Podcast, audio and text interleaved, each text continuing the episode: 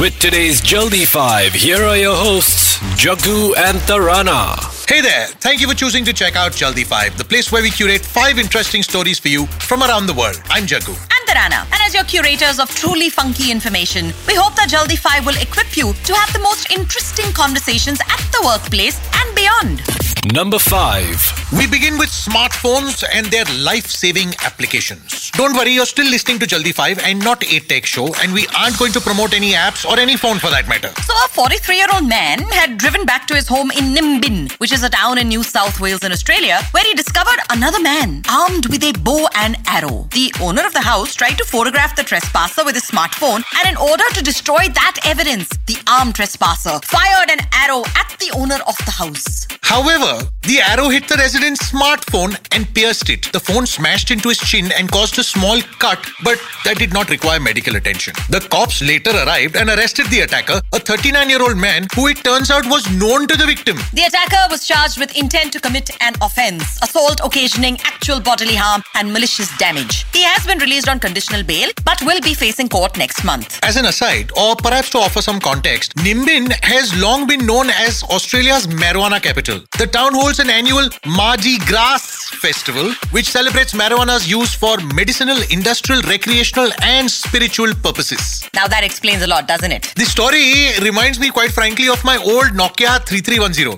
Why did it save your life too? No, but once I was trying to keep it on a high shelf so my little nephew couldn't reach it, and then it slipped from my hand and hit my head. It almost killed me, I'm telling you. The phone's that heavy? Actually, my head's that soft. Number 4.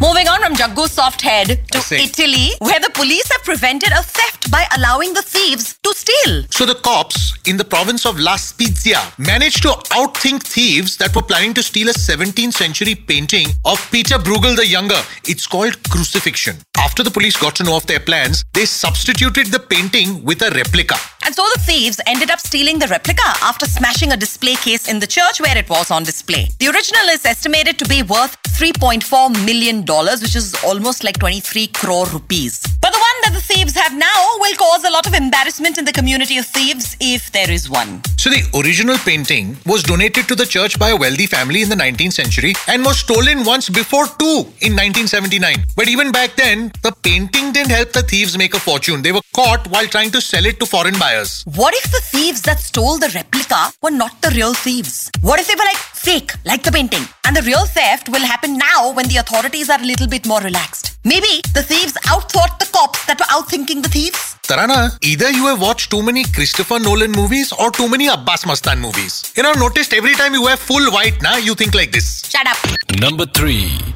Moving on, women are championing for freedom of expression by asserting that it is their right to dress as they will in China. See, while China is not a country that comes to mind when one thinks of revolts against fashion policing, security at the metro railway in Guangzhou have caused thousands of women from across the country to rebel. A woman, whom the media is not naming, posted on social media that she was stopped by railway security and told that she needed to remove her dark makeup if she wanted to travel. So, although she wasn't carrying any prohibited items, she was told that she would be refused entry unless she removed her makeup to avoid distressing other passengers. Although this isn't the first such incident to be posted on social media, the rage of women has probably snowballed by now to a point that all it needed was just one more post to cause like an avalanche by the netizens of the Middle Kingdom. Weibo users across the country have begun using the hashtag a selfie for the Guangzhou Metro and sharing pictures of themselves in goth makeup and attire. Although subway staff have officially apologized, China's netizens are continuing their online protests to send a clear message that it is up to them to dress however they want. And they're calling for wider acceptance of subversive styles. Okay, so Gothic culture has entered mainland China largely as a Japanese import as a result of the growing popularity of something called Lolita fashion. It's a style of clothing with uh, Victorian and Edwardian influences. And e commerce websites have seen a boom of suppliers offering this flamboyant style of dress. And while it has found popularity as a form of costume play or cosplay, it's also seen upswing as a choice of day to day wear. So regular people are also dressing goth. Wait till they discover Bollywood's Abbas Mastan. Then for every black goth look, there will be a white on white shirt pant look. Tarana, I think it's up to you to introduce color balance on the Chinese metro again. Okay, now what movie have you seen last night? This is the second time you're bringing up Abbas Mastan. I binge watched all the race movies.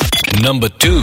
Coming back to India, in Haryana, a maths professor has misused his freedom to express and has been suspended for that misuse. Charan Singh, a professor at a women's college in Haryana's Karnal, was recorded by a student as he was teaching them the love formula. Wow.